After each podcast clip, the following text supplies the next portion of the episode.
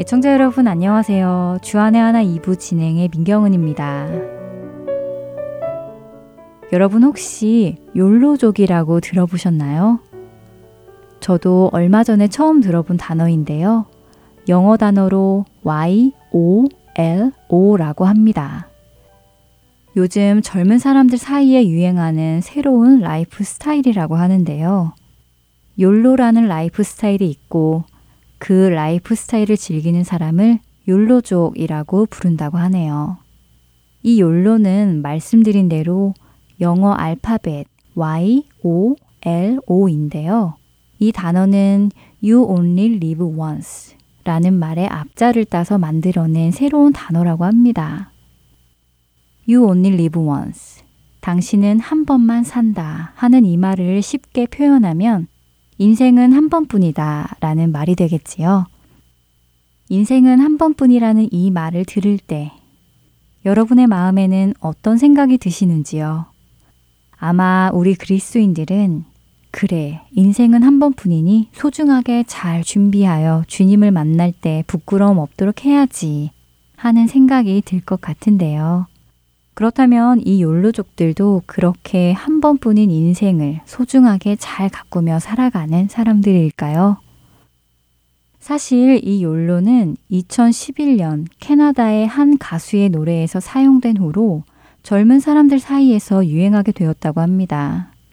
이 말이 얼마나 많은 젊은 사람들 사이에서 유행했는지 이제는 영어 사전에까지 욜로라는 단어가 등록되어 있을 정도라고 합니다.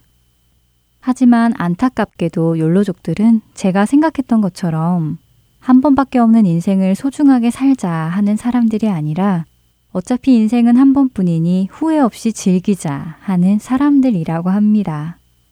자신에게 주어진 시간과 열정 그리고 돈을 다시는 돌아오지 않을 지금의 나를 위해서 쓰자는 것이지요.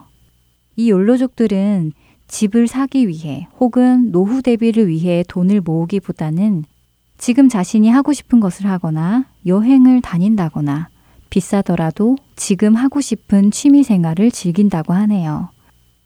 마치 내일이 없는 것처럼 오늘을 즐긴다는 욜로족. 여러분들은 어떻게 생각하시는지요? 먼저 첫 찬양 함께 들으시고 계속해서 말씀 나누겠습니다.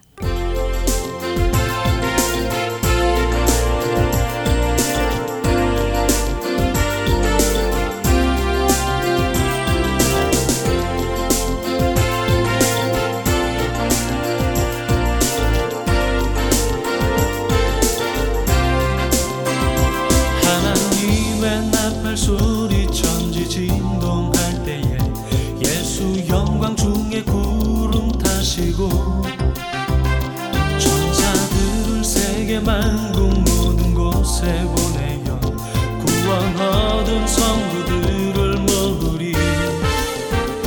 나팔 불 때 나의 이름, 나팔 불 때 나의 이름, 나팔 불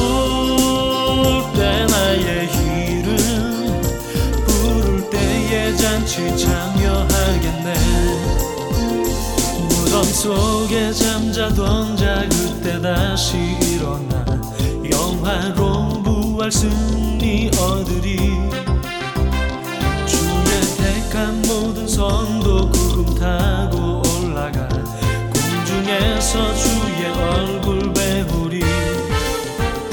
나팔 불 때 나의 힘 나팔 불 때 나의 이름, 나팔 불 때 나의 이름, 부를 때에 잔치 참여하겠네.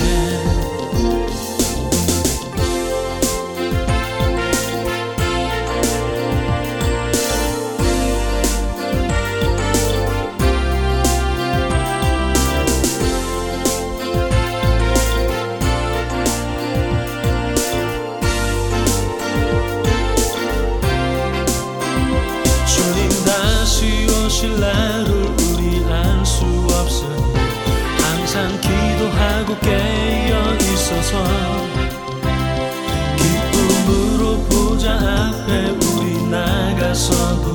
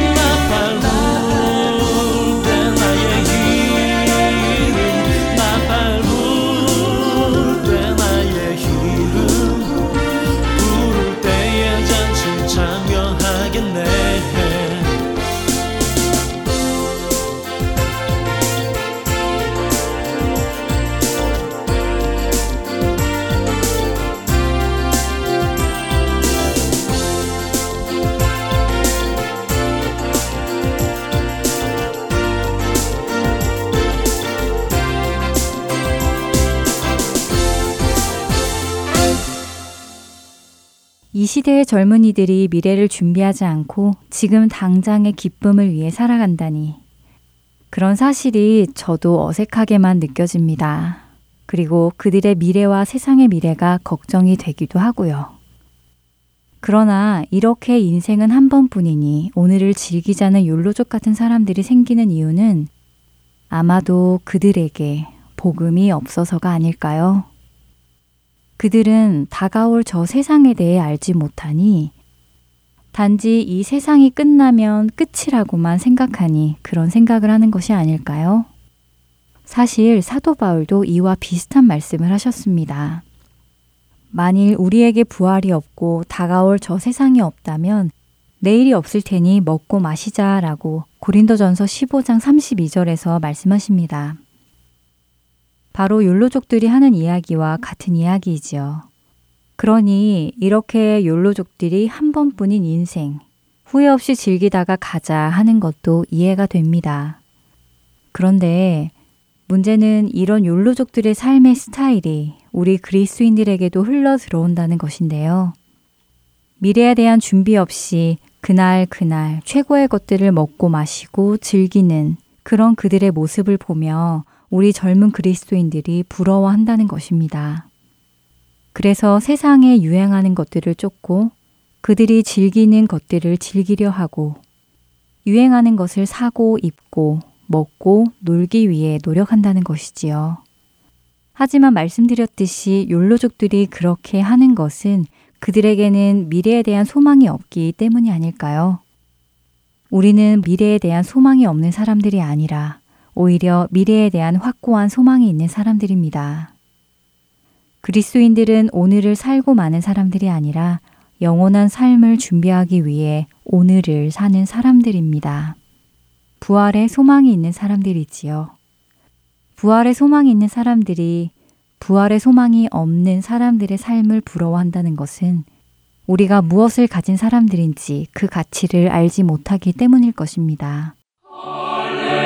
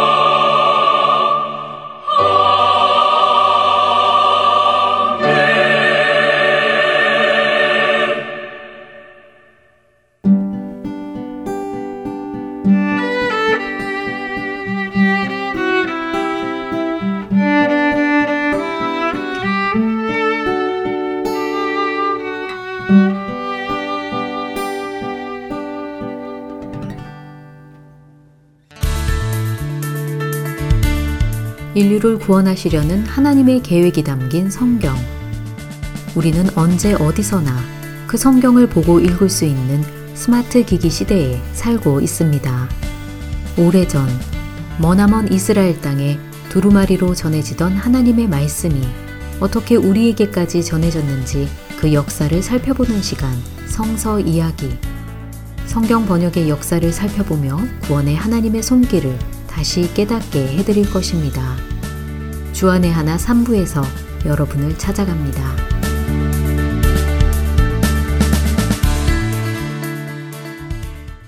계속해서 김민석 아나운서가 낭독해드리는 오스왈드 챔버스의 주님은 나의 최고봉으로 이어집니다.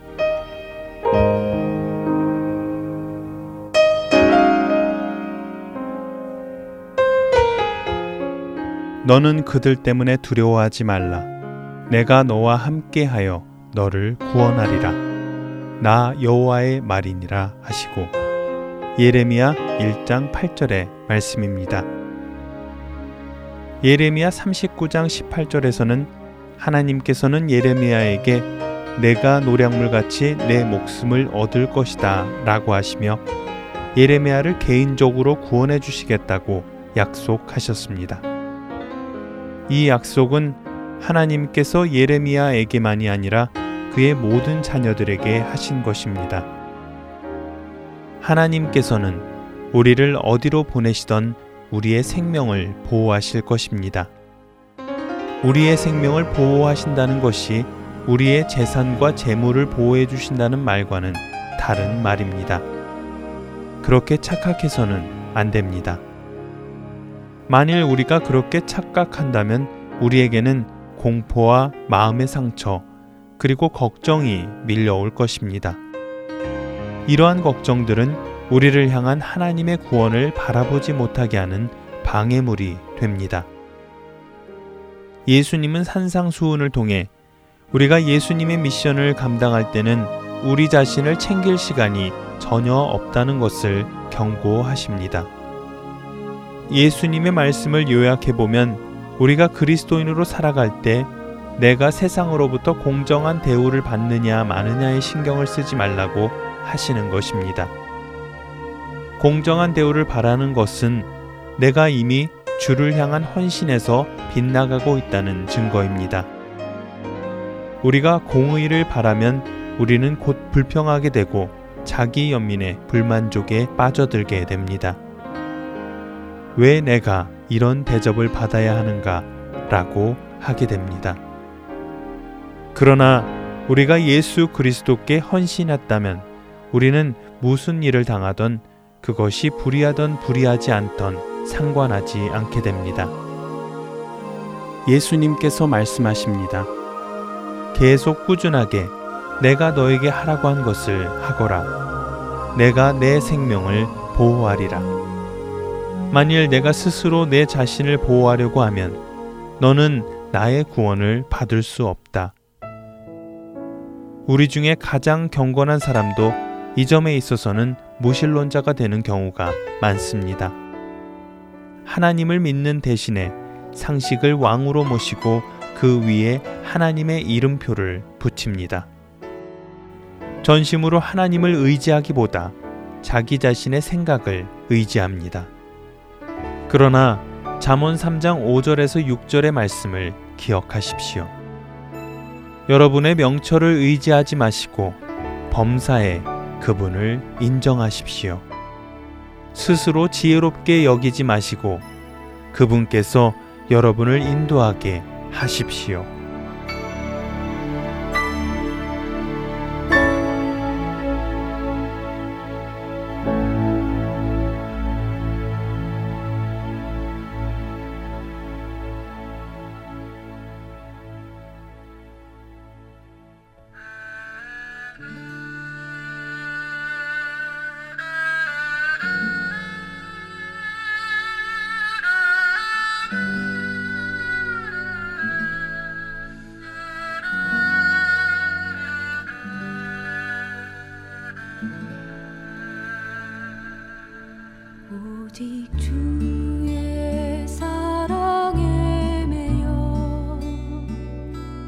내 영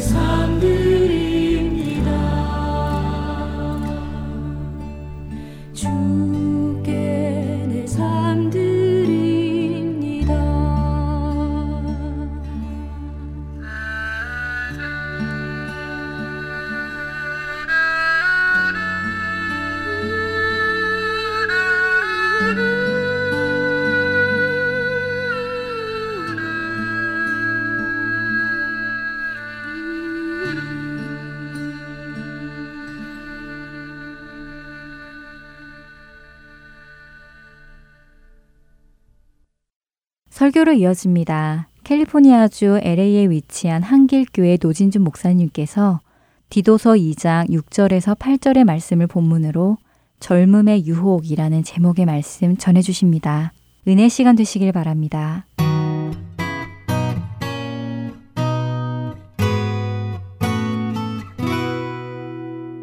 영화에서 프라이드라고 하는 이 단어는 긍정적인 의미도 있고 부정적인 의미도 있습니다. 그래서 한국말로 번역을 할 때는 아주 다른 의미이지만 자긍심이라고 번역될 수도 있고 교만이라고 번역될 수도 있어요. 이 위키피디아 영어 사전에 의하면 pride의 긍정적인 정의는 가치, 신분, 혹은 성취에 대해서 가지는 느낌이다라고 이렇게 정의를 했습니다. 그런데 부정적인 의미에서의 그 프라이드를 정의하기를 프라이드는 가치, 신분, 성취에 대해서 가지는 어리석고 그릇된 감정이다라고 그렇게 표현을 합니다. 그러니까 성취라든지 혹은 자기가 소유하고 있는 것에 대해서 갖는 감정 중에 그릇된 감정을 가지면 그게 교만이 되고 건강한 감정을 가지면 그게 자긍심이 된다는 말일 텐데 여기서 말하는 어리석고 그릇된 감정이란 대체로 비교에 의한 것이거나 아니면 자신의 성취에 그 이상의 가치와 의미를 부여함으로 발생하는 것입니다. 그러니까 어찌 보면 이 교만과 자긍심의 차이는 가치관과 비교에 의해서 만들어지는 일종의 태도의 차이라고 그렇게 볼 수 있을 것 같아요. 제가 제 외모에 대해서 자주 이야기를 하고 제 외모에 대해서 제가 가지고 있는 그 이 감정은 사실은 교만이 아니고 긍정적인 의미에서의 자긍심입니다. 왜냐하면 다른 사람들, 심지어는 제 아내와 그리고 저의 아이들도 제가 잘생겼다는 말에 아무도 동의를 해주지 않습니다. 아무도 동의를 하지 않을 뿐만 아니라 저는 제가 괜찮게 생겼다고 외모를 말하면서 다른 사람과 비교해서 말하지는 않습니다. 다른 사람과 비교해서 남들보다 낫다는 생각이 아니라 그냥 저 혼자 가지고 있는 저의 그 자긍심이니까 이런 경우는 교만이라고 부르지는 않을 것 같아요. 내가 더 잘생겼으니까 다른 사람보다 더 나은 사람이라고 생각한다든지 내가 좋은 대학을 나왔으니까 남보다 더 많이 알고 있어서 내가 더 가치가 있는 사람이라고 생각한다든지 내가 돈을 많이 벌고 출세한 사람이기 때문에 성공하지 못한 사람보다 훨씬 더 유능할 뿐만 아니라 더 존중받아야 될 사람이라고 생각한다면 그게 바로 교만입니다. 그래서 이 메리엄 웹스터 그 영어 사전에서는 교만을 정의할 때 아주 간단하게 나를 남보다 더 낮게 여기는 느낌이라고 그렇게 번역을 해서 비교하는 것, 거기에 대한 것을 오히려 초점을 맞춘 것 같습니다. 나도 무엇인가를 성취할 수 있는 또 괜찮은 사람이라는 자긍심, 건강한 자긍심이 사람들에게 필요하기는 하지만 그 성취로 인해서 내가 남들보다 더 낫다고 생각을 하는 것은 건전하지 못하고 안전하지도 못합니다. 정말 남보다 더 괜찮아도 자신의 소유와 성취를 다른 사람들의 그것과 비교해서 자신의 자존감을 찾아가려고 하는 것은 아주 위험한 법인데, 그것보다 더 심각한 문제가 있다면 자기가 남보다 더 나은 것도 아님에도 불구하고 남보다 더 나은 줄 알아서 상대방을 무시하는 경우입니다. 저는 대체적으로 교만하지만 돌이켜보면 신앙적으로는 제가 가장 뜨겁고 가장 열심히 있었던 신학대학원, 신학교 이 학년 때 가장 교만했던 것 같습니다. 신학교에서 겨우 일 년 공부했는데 그래도 일단은 교인들은 공부한 적이 없는, 교인들이 모르고 있는 것을 배웠다는 사실과, 그리고 처음에 신학을 공부하면서 학교에서 배운 것과 교회에서 본 것이 많이 다르다는 것을 느끼기 시작하면서 저는 굉장히 비판적이 되었습니다. 학교 교수님의 설교가 아니면 일반 목사님들의 설교는 들어줄 수가 없었습니다. 타교단의 목사님들도 개혁주의가 아니면 다 틀렸다는 생각을 하고 그래서 쉽게 비판하기가 일쑤였었고, 다른 신학에 대해서 잘 알지 못하고 있음에도 제가 배운 신학만이 옳다는 그러한 생각, 아니 거기에 제가 너무 빠지고 흠뻑 그 취해 있었던 상황에서는 그것이 아닌 다른 것들은 모두가 다 가소롭게 보였습니다. 그 당시에 저는 교회에서 주일학교 아이들과 그리고 중고등부 학생들에게 설교를 한 것 말고는 설교를 해본 적이 없었음에도 불구하고 제가 다른 목사님보다 더 설교를 잘할 수 있을 것이라고 생각을 했는지 담임 목사님부터 비롯해서 모든 목사들의 설교가 다 틀렸다는 생각을 했습니다. 그런데 이건 저만 그랬던 것이 아닙니다. 저희 한국 학생들이 그 모인 한국 학생에서 일주일에 한 번 우리 한국 학생들끼리 예배하는 시간이 있었어요. 학교 선배들이라든지 아니면 학교 교수님이 와서 설교를 해줄 때는 괜찮았지만 다른 지역에 있는 목사님이 와서 설교를 하고 나면 특히 우리 학년 학생들이 언제나 불만이 많았습니다. 그리고는 결국 배울 게 없기 때문에 만약에 계속 이렇게 주변에 있는 목사님들을 불러서 설교를 시킨다면 우리는 여기에서 아무것도 배울 것이 없기 때문에 한국 학생의 예배 모임에는 참석하지 않겠다고 했다가 선배들에게 아주 혼을 나기도 했습니다. 지금도 목회자들이 설교하기 제일 힘든 사람들, 신학교 이 학년 학생들이랍니다. 물론 신학생들뿐만 아니라 누가 들어도 잘못된 설교들이 명백히 있으니까 모든 비판은 다 잘못된 것이라고 말할 수는 없겠지만 당시 저의 문제는 제가 가지고 있는 그 어설픈 지식으로 나를 남보다 낮게 여기고 나는 어떠한가 하는 것을 검증받을 기회조차 아직 한 번도 없었음에도 불구하고 남의 잘못을 지적하고 판단하는 데만 부지런했다는 것입니다.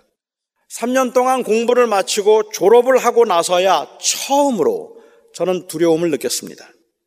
이 실력과 지식으로 현장에서 과연 목회를 할 수 있을까 싶었기 때문에 그렇습니다. 남들을 비판할 수 있는 어설픈 지식은 가지고 있었지만 막상 현장에서 목회를 한다면 정말로 아는 게 아무것도 없다는 생각이 그때 들었기 때문에 아마도 두려웠던 것 같습니다. 사람들이 경험하는 것이 다 다르고 처해진 상황이 다 다른데 자기의 지식과 경험을 객관화시켜서 다른 사람들을 무시하거나 자기 중심적으로만 생각하는 것을 우리는 교만이라고 부릅니다. 이런 교만한 자세는 사실은 하나님 앞에서도 나타납니다. 전에도 제가 말씀드린 기억이 있는데 제가 생각하는 진정한 겸손이란 그냥 자신에 대한 저평가가 아닙니다. 괜찮은 사람이지만 괜찮은 사람이 아니라고 말하고, 알고 있지만 모른다고 말하고, 그리고 부족하다 말하는 것, 그것이 겸손이 아니라 자신의 한계를 분명하게 아는 것, 그것이 바로 진정한 의미에서의 겸손입니다. 마찬가지로 마치 자신이 다 아는 것처럼 하나님 앞에서 행동한다든지, 아니면 하나님의 영역과 주권에 속해 있는 것을 마치 내 영역과 주권에 속해 있는 것처럼 그렇게 생각하고 말하는 것, 이것이 곧 교만입니다. 어른이 되어갈수록 관용과 너그러움으로 사람을 대하기보다는 업신여기고 그리고 또한 무시하는 무례함을 가장 경계해야 할 죄이고, 어른이 되어갈수록 내 생각만 옳다고 생각하고 있는 그 편협함이 가장 경계해야 할 죄라면, 젊을수록 자기가 알고 있는 것이 전부가 아님을 인정하고 자신의 성취와 실력을 자랑하려는 그 교만이 바로 가장 큰 경계해야 할 죄라는 것입니다. 저는 바울이 오늘 본문 말씀에서 젊은이들에게 권하면서도 교만이라는 단어를 직접 사용한 것은 아니지만 결국 궁극적으로는 교만하지 말라고 권하고 있다고 저는 생각했습니다. 바울이 당시에 젊은 그 교인들에게, 젊은 사람들을 권하는 방법이 참 흥미롭습니다. 어르신들에게 권할 때에는 디도에게 하나님의 말씀에 근거해서 어른들을 권면하라고 그렇게 했어요. 그러니까 말씀의 본을 보여서 어른들을 가르치라고 하지 않고 그냥 하나님의 말씀에 근거해서 어른들을 가르치라고 했다는 말입니다. 본을 보인다는 것은 긴 시간 동안의 경륜을 통해서 자연스럽게 나타나는 것이라서 아무리 머리가 좋고 아무리 실력이 있는 목회자라고 할지라도 그 젊은 목회자가 어르신들 앞에서 본이 된다고 말할 수 없는 겁니다. 때로는 어르신들이 젊은 사람들을 보고 참 사는 모습이 본이 되어서 존경스럽다고 그렇게 칭찬의 말을 하기도 하지만, 젊은이로서는 한참 더 살아봐야지 그 짧은 인생의 경륜으로 어떻게 어른들의 본이 될 수 있겠습니까? 그래서 바울은 디도에게 본을 보임으로라가 아니라 하나님의 말씀에 근거해서 어른들을 권면하라고 이야기했어요. 디도가 다른 사람들보다 더 탁월하거나 아니면 그 디도라는 목회자가 교인들보다 더 훌륭한 사람이어서가 아니라, 비록 그는 아직 경험해야 될 것도 많고 모르는 것도 많은 젊은 사람이기는 하지만 하나님의 말씀이 그러하니 하나님의 말씀을 전함으로, 그러므로 그들을 권면하라고 이야기를 했습니다. 그런데 젊은이들에게는 달랐어요. 젊은이들에게 권하면서는 어른들과 마찬가지로 뭐 예를 들면 젊은이들에게도 신중할 것을 가르치라고 했고, 어른들에게는 말씀에 근거해서 신중함을 가르치라고 했는데 젊은이들에게는 본을 보임으로 신중함을 가르치라고 그렇게 말합니다. 그러니까 말씀에 근거해서 가르치지 않아도 된다는 말이 아니라 그 말씀을 가르칠 때 젊은이들에게는 그것이 사실임을 보여주어야 한다는 것입니다. 젊은이들에게 필요한 것은 본입니다. 젊은이들은 따라갈 수 있는 그 example이 필요합니다. 그래서 그 example를 따라가게 되고, 그리고 따라갈 수 있는 그러한 그 이 모델이 될 만한 사람들을 이 젊은이들은 찾아가야 되는 거죠. 젊은이들은 경험을 통해서 깨달아 알기보다는 사실은 배움을 통해서 알아가는 시기이기 때문에 그렇습니다. 아직도 배워야 하는 사람들의 입장에서는 그들이 지금 배우고 있는 것이 근거 있는 것이고 합당한 것이며 맞는 것인가를 확인할 필요가 있습니다. 사람들은 믿음으로 하나님의 말씀을 받아들이지만 삶을 통해서 그들이 믿고 있는 그 말씀이 사실인 것을 확인해야 합니다. 그래야 그 지식이 생명이 있는 지식이 되는 겁니다. 성경 공부를 통해서 하나님이 전능하시다는 것을 배워도 정말로 그 하나님께서 전능하심을 우리는 말씀을 통해서 경험할 때 비로소 그것이 우리의 지식이 되기도 한다는 말입니다. 시편 기자나 다윗은 하나님의 말씀은 송이꿀보다 달다고 했고 하나님의 말씀은 정금보다 귀하다고 했습니다. 저는 그 말의 의미가 하나님의 말씀이 너무너무 재미있어서 송이꿀보다 달 만큼 그렇게 재미있고 그렇게 모든 것들이 다 투명하고 분명하다는 의미가 아니라고 저는 생각합니다. 율법을 깨달아 아는 것이 너무도 좋았다는, 성경 공부가 이 세상에 제일 재미있어서 송이꿀보다 단 것이 하나님의 말씀이었다고 시편 기자가 말하고 있는 게 아니라는 말입니다. 송이꿀보다 달다고 한 이 고백은 하나님의 말씀이 과연 사실임을 경험할 때 오는 그 기쁨과 만족을 가리켜 하는 말입니다. 환난 중에서 우리를 보호하시는 하나님을 성경을 읽으면서 우리가 읽고 배우지만 이 말씀이 정말로 꿀처럼 다가올 때는 우리의 삶의 현장에서 고난 중에 있다가 환난 중에 있다가 우리를 지키시고 우리를 보호하심으로 우리로 하여금 그 환난을 벗어나게 하시는 그 경험을 하고 난 다음에 여호와의 말씀은 정말로 송이꿀보다 달다는 고백을 하는 거라는 말입니다.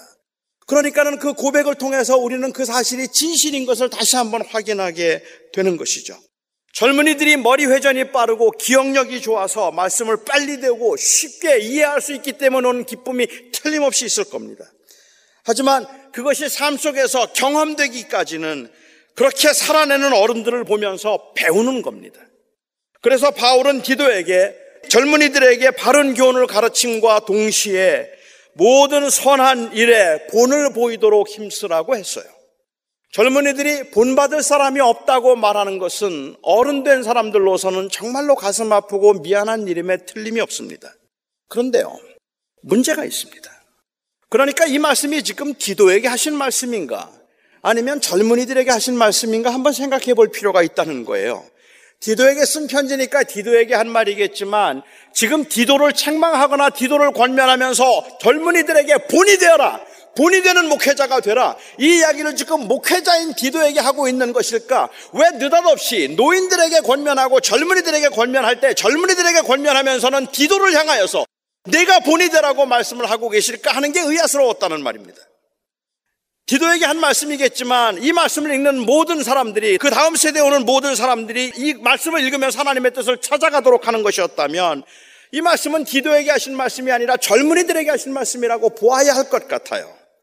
그렇다면 디도에게 본을 보이라고 하신 이 말씀은 젊은이들은 어떻게 받아들여야 되겠습니까? 젊은이들이 이 말씀을 받으면서 아 그래 맞아 어른들 본 좀 보여라 이렇게 말하면 되는 겁니까? 책임이 지도자에게 있다는 말로 들으면 되겠습니까? 젊은이들이 방탕하고 태만한 삶의 이유가 본을 보인 사람이 없기 때문이고 교회에서 믿음을 제대로 지키며 살아가지 못하는 이유가 본을 보인 사람이 없기 때문에 그런 것이라고 말한다면 젊은이들에겐 책임이 없는 겁니까? 저는 사회의 부조리적인 그 현상들과 교회에서 보여지는 이 불편한 현상들을 보면서 결국은 지도자에게 책임이 있다는 것을 인정하지만 적어도 오늘 말씀은 그 지도자들에게 하신 말씀이 아니라 젊은이들에게 하신 말씀이라는 거예요. 예를 들면 이런 겁니다. 저는 사형제의 장남입니다. 어릴 적에 부모님이 멀리 출타라도 하시려면 저희 사형제를 불러서 당부를 하셨는데 대체로 저에게 당부를 하셨습니다. 동생들 잘 챙기고 싸우지 말고 밖에서 너무 늦게까지 놀지 말고 학교 갔다 오면 숙제 먼저 하고 그 다음에 나가서 놀도록 하고 너무 시끄럽게 놀지 말고 떠들지 말고 얌전하게 잘 놀아라. 그리고 동생들에게는 한마디만 하세요. 형 말 잘 들어라. 그런데 저는 그 말을 들으면서 왜 이걸 나한테만 얘기하세요라고 말하지는 않았어요. 왜 나보고만 내가 언제 떠들었어요? 내가 언제 장난쳤어요? 난 항상 갔다 오면 숙제하는데 쟤네들이 하는데 왜 나보고 하라 그러세요? 이렇게 얘기하지 않았단 말입니다. 부모님이 저에게 말씀하신 것은 제가 지켜야 할 것들이 아니라 우리가 지켜야 할 것들을 저에게 말씀하신 것이기 때문에 그렇고, 그렇게 모든 형제들이, 저희 동생들이 부모님의 말씀을 지키기 위해서는 제 말을 잘 들어야 하는 것을 알았기 때문에 그렇습니다. 그러니까 저희 부모님의 말씀은 저에게 하신 말씀이 아니라 우리 모두에게 하신 말씀인데 제 동생들은 그냥 제가 시키는 대로 잘하면 되는 겁니다. 부모님의 말씀 때문에 저는 부모님이 안 계신 동안에는 특별히 더 집에도 일찍 들어오고 그리고 동생들에게 숙제를 하라고 야단을 치기도 합니다. 아주 어설프게 어른 흉내를 내는데 평소에 장난을 더 치고 평소에 더 놀러 다니던 제가 무게를 잡으면 동생들이 제 말을 듣지 않습니다. 그래서 때렸습니다. 요즘에 제 동생들이 제가 한 살이라도 더 어른이라서 그 책임감으로 때린 것이라고 생각하지 않고 분풀이와 힘의 과시로 자기들을 때렸다고 주장하기 때문에 저는 이게 억울해서 견딜 수가 없습니다. 특별히 저희 동생, 목사인 저희 동생이 집회를 다니면서 자기가 그렇게 형에게 학대를 받으면서도 목사가 된 하나님의 은혜를 강조하고 있다고 그래요. 어, 물론 형인 저는 부모님께서 하신 말씀을 잘 지켜서 일체의 본을 보여야 되겠지만, 동생들은 부모님의 말씀이 형에게 한 말이 아니라 우리 모두에게 한 말이라는 것을 알아서 밤늦게까지 놀러다니고 숙제를 하지 않았어도 제가 본이 되지 않았기 때문에 그랬다고 말함으로 잘못과 책임을 전가할 수는 없는 겁니다. 디도에게 그가 본이 되어야 한다는 것은 정말로 중요하고 마땅한 일이지만, 젊은 사람들에게는 어떤 사람들이 본이 될 수 있는 사람인가 하는 것을 판단하는 것보다, 심지어 부정적이었다 할지라도 어른들을 본으로 삼아 존경하고 자기의 삶을 삼가하는 것이 마땅한 것입니다. 어른들이 본이 되지 못하는 모습을 보면서 그건 틀렸다 말하고 어른들의 어른되지 못함을 비난할 수도 있겠지만, 그래서 어른들의 권위를 무시하거나 그래서 나도 어른처럼 살 수 있겠다고 생각하거나 그 어른이나 나나 뭐가 다르겠는가라고 말하는 것은 명백한 교만입니다. 자식들이 보기에 많은 부모들이 참 못마땅합니다. 영어도 잘 못하고 상식도 없고 생각이 너그럽지도 못하고 때로는 아주 이기적이기조차 합니다. 그런데 그 부모들이 너도 자식 낳고 한번 살아봐라, 너도 나이 들고 한번 늙어봐 라고 하는 이 말이 그냥 푸념이 아니라는 사실을 시간이 지날수록 절감하게 되더라는 말입니다.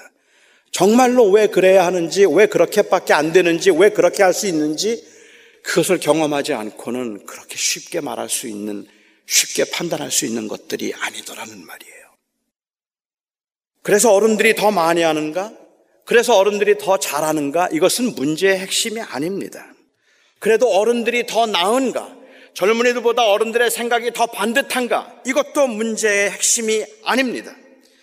젊은이들은 아직 모른다는 것이, 그 모른다는 것을 인정하는 것이 바로 문제의 핵심입니다. 잘할 것 같지만, 잘하는 사람들도 있겠지만, 젊은이들은 아직 가보지 않은 길이라면 마치 가본 것처럼 나는 절대로 그렇지 않다고 단언해서 말할 수 없다는 말입니다. 그러면 교만이 되는 겁니다. 그래서 젊은이들은 너무 쉽게 판단해서 답을 내리려고 하거나, 그렇게 또한 그 판단하고 정죄하려고 하기보다는 배워야 하는 겁니다. 디도에게 본이 되라는 말은 젊은이들에게는 본을 찾으라는 말이고 본을 받으라는 말을 하고 있는 겁니다. 판단하고 정죄하려고 하기보다는 배우려고 해야 한다는 말이죠. 그래야 젊은이들에게 발전이 있고 공동체에는 희망이 있는 법입니다. 바울이 디도에게 본이 되라고 한 것은, 그것은 그냥 우회적으로 젊은이들에게는 교만하지 말고 보고 배우라고 한 말입니다. 그래서 바울은 디도에게 책망할 것이 없는 바른 말을 하도록 가르치라고 이야기를 하고 있는 거예요. 저는 이 말씀의 의미가 그렇게 쉽지 않다고 생각을 했습니다. 여기에 바른이라고 된 것 혹은 온전함이라고 번역된 이 단어는 여기에 지금 바른이나 온전함이나 같은 어원에서 비롯된 한 단어입니다. 어, 이 본문에서 말하고 있는 이 바른 말을 하라고 할 때 이 말이라고 하는 것은 사력 있고 지혜로운 말이라든지, 혹은 바른 말이라고 하는 것이 이치에 맞는 말, 그리고 또한 합당한 말들, 이런 말들을 할 수 있도록 가르치라는 그러한 이야기를 하고 있는 것이 아니라 복음적인 말을 할 수 있도록 가르치라는 말입니다. 그러니까 바른 말이란 칠 절에 말한 부패하지 않은 교훈, 즉 교리, 바른 교리를 말하고 있는 것입니다. 너무 복잡하기 때문에 제가 과정은 그냥 생략하고 결론을 정리해서 말씀드리자면 이렇습니다. 바울은 어르신들에게 권할 때 그 어르신들을 권하면서 믿음과 그리고 사랑, 섬김과 인내함에 온전하도록 하라고 했습니다. 여기에 믿음에 그리고 인내함에 온전함을 보이라고 이야기를 했는데, 그런데 젊은이들에게 이야기할 때는 그 믿음과 그리고 인내함의 온전함을 보이라고 말하지 아니하고 오히려 바른 교훈을 배워가는데 온전하라고 말하고 있다는 말입니다. 어르신들의 경우는 이 하나님의 말씀을 붙들고 살아내므로 젊은이들에게 본을 보이는 것이고, 젊은이들은 하나님의 말씀을 잘 배워서 건강하고 건전한 교리적 사상과 믿음을 가지라는 말을 하고 있는 거라는 말입니다. 그러니까는 여기에 바른 말을 하라고 하는 것은 그냥 단순하게 그냥 입 바른 말들을 어른들에게 아무렇지도 않게 무례하게 함부로 그거 틀렸습니다, 그거 맞았습니다라고 말하라는 이야기를 하는 게 아니에요. 오히려 여기서 바른 말을 하도록 가르치라고 하는 것은 바른 교리를 배우도록 하라는 말을 하고 있는 겁니다. 그들은 배워야 할 때이기 때문에 그렇습니다. 요즘도 그렇지만 제가 학생 때에는 성경 공부를 가면 젊은 사람들보다는 어르신들이 대부분이었습니다.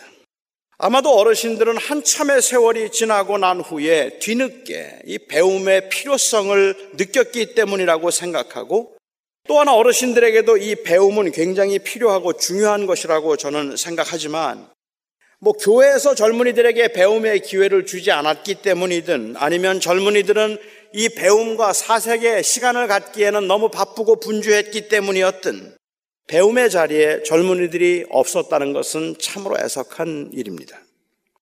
그런데 저는 이 젊은이들이 알았으면 좋겠다 싶은 것은 젊을 때는 답을 할 때가 아니라 질문을 할 때라는 것입니다. 젊을 때는 판단할 때가 아니라 판단을 유보하고 배울 때입니다. 젊을 때는 틀렸다고 말할 때가 아니라 어떻게 틀렸는가를 배울 때입니다. 물론 그러니까 답을 해도 안 되고 그러니까 틀렸다고 말해도 안 되고 비판해도 안 된다는 의미가 아닙니다. 어린아이가 보아도 명백하게 잘못된 것들도 있을 것이고 비판하지 않으면 발전이 없는 부분들도 틀림없이 있을 겁니다. 저는 지금 단순히 그냥 젊은이들의 삶의 자세를 말하고 있는 겁니다. 특히 디도에게 부패하지 않고 단정한 교훈을 말하며 본을 보이라고 했는데, 제 논지대로 하자면 젊은이들에게 부패하지 않은 그 단정한 혹은 건전한 동기에서 비롯된 복음적 가치를 진지하게 배우라고 권하고 있는 겁니다. 노인들은 배울 필요가 없고 젊은 사람들에게만 배울 필요가 있다는 말이 아닙니다. 저는 그레데 교회의 노인들이 예수를 믿은 지 얼마 되지 않는 사람들이기 때문에 노인들이라 할지라도 배워야 할 필요성이 있었을 것이라고 생각하지만, 그래서 하나님의 말씀은 모두가 다 배워야 할 것이라고 저는 믿지만, 그럼에도 불구하고 어른들에게 삶의 본을 보이는 일에 온전하라고 하고 젊은이들에게 확실하게 배운 것에 온전하라고 말하고 있는 것은 그것이 젊음의 특징이기 때문입니다. 또한 그렇기 때문에 젊음의 가장 큰 유혹은 저는 교만이라고 생각합니다. 부모들이 잘못 살았을지 모릅니다. 우리 어른들이 교회를 복음적으로 제대로 세우지 못했을지 모릅니다. 부모의 입장에서는 자식들을 위해서 제대로 살아내지 못한 것과 본이 되지 못한 삶을 인한 가책과 미안함과 죄책감 때문에 말도 함부로 하지 못하는 그러한 부끄러움도 있음이 사실입니다. 하지만 그럼에도 불구하고 아직 그 인생의 길을 가보지 않았던 젊은이들이, 그 부모들이 어떻게 살았는지 알지 못하고 있는 젊은이들이, 그 부모들이 지금 어떤 고민과 어떤 아픔 가운데 있는지를 알지 못하는 그 젊은이들이 자기의 입장에서 무조건 그건 나 틀렸다 말하고 당신은 나를 사랑하지 않았다 말하는 것은, 그것은 엄연한 교만입니다. 젊은이들은 배워야 합니다. 아직 가보지 않고 어른들이 처한 상황을 알지 못하면서 그리 길지 않은 인생의 경륜과 지식으로 부모를 판단하고 어른들을 무시하려고 하지 말고 반면 교사로 삼아도 좋으니까 제발 다 안다 말하지 말고 쉽게 정죄하지 말고 배웠으면 좋겠습니다. 그 시간은 배울 때입니다. 교회 공동체를 힘들게 만드는 것은 사실은 어른들의 교만과 젊은이들의 무례함이 아니라, 제가 이야기하는 어른들의 편협함과 젊은이들의 교만입니다. 젊은이들에게 저는 예수 그리스도의 이름으로 권합니다. 교만하지 말아야 합니다. 시간이 지나면 지날수록 지금 알고 있는 것이 전부가 아님을 알게 될 것입니다. 너도 아이 낳고 대학 보내고 시집 보내고 애들 키워봐 한 그 말은 그냥 가벼운 말이 아닙니다. 시간이 지나보지 않으면 알 수 없는 일, 시간이 지날수록 그 어떤 것에도 답이 간단하지 않다는 것을 알게 될 것입니다. 그래서 저는 젊은이들에게 건강한 공동체를 위해서, 그리고 건강한 가정을 위해서 감히 젊은이들에게 강하게 강력하게 권하고 싶습니다. 교만하지 마십시오. 기도하겠습니다.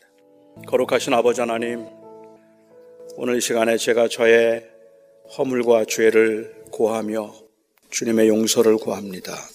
제 안에 교만함이 있어서 하나님 얼마나 쉽게 얼마나 자주 사람들을 판단했는지 모릅니다.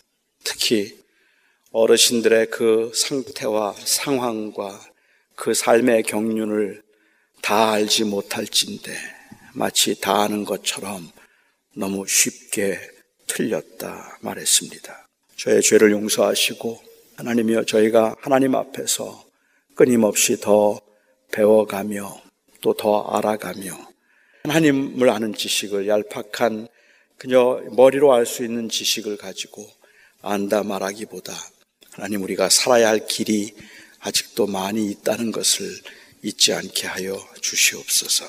예수님의 이름으로 기도합니다. 아멘.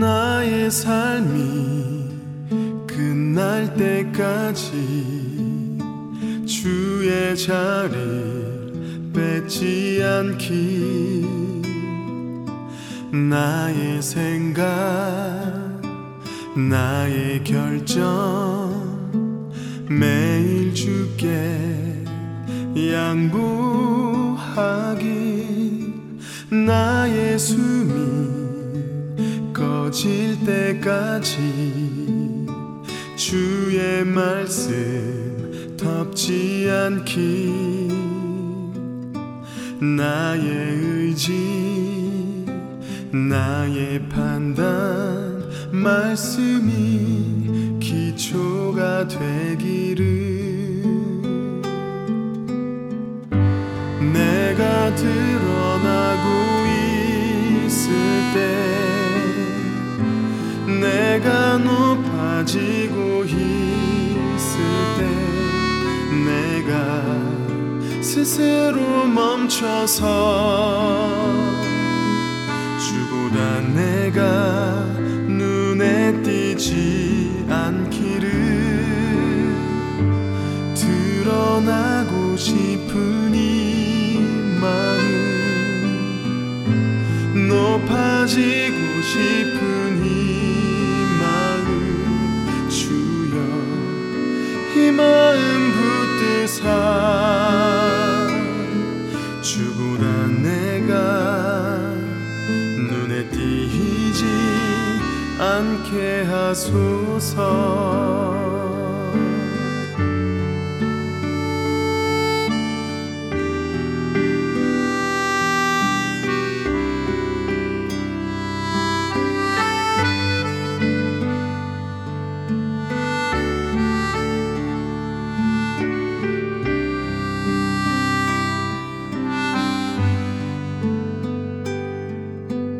나의 숨이 꺼질 때까지 주의 말씀 덮지 않기, 나의 의지 나의 판단 말씀이 기초가 되기를, 내가 드러나고 내가 높아지고 있을 때, 내가 스스로 멈춰서 주보다 내가 눈에 띄지 않기를, 드러나고 싶은 이 마음 높아지고 싶은 이 마음 붙드사 주보다 내가 눈에 띄지 않게 하소서. 내가 주보다 눈에 띄지 않게 하소서.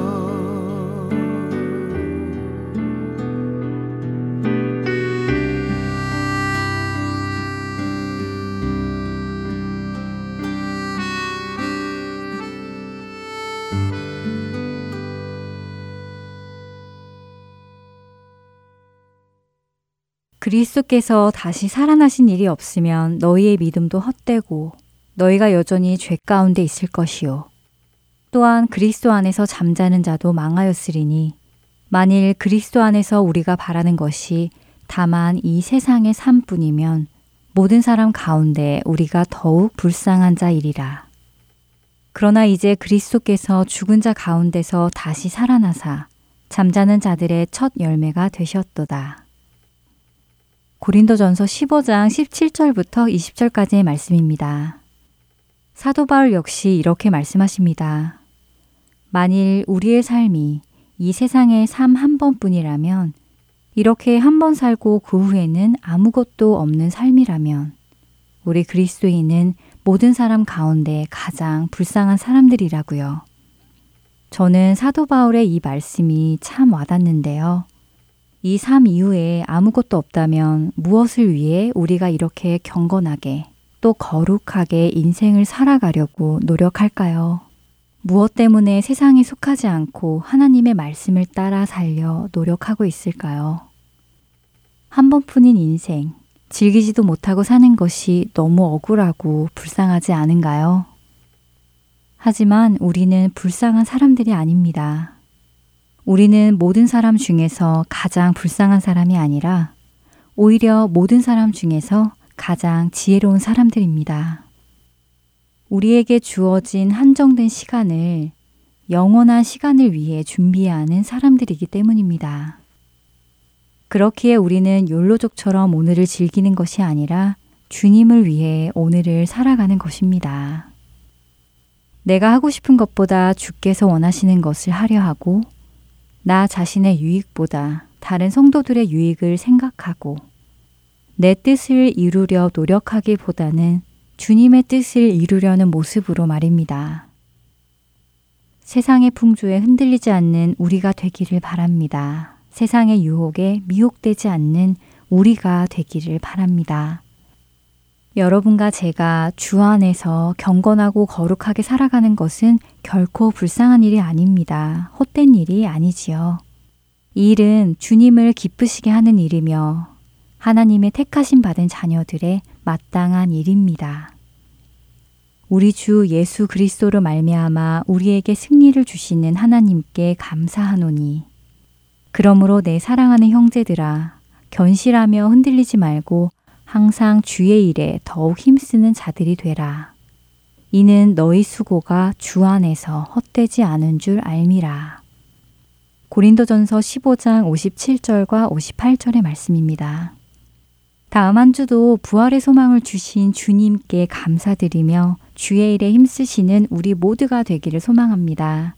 지금까지 주안의 하나 이 부 함께해 주셔서 감사드리고요. 저는 다음 시간에 뵙겠습니다. 안녕히 계세요. 더 나은 본향을 향하여 믿음의 경주를 하리. 갈 바를 알지 못하여도 부르심 따라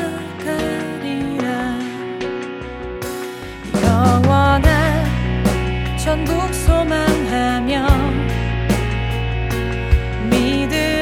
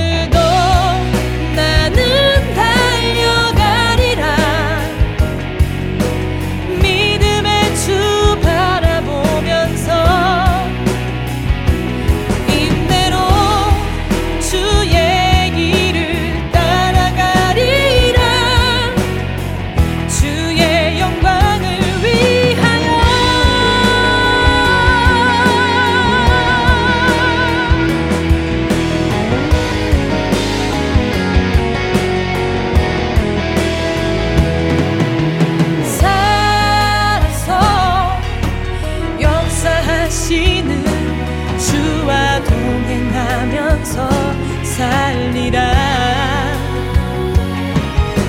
주를 찾는 모든 자에게 그신 하늘의 상급 주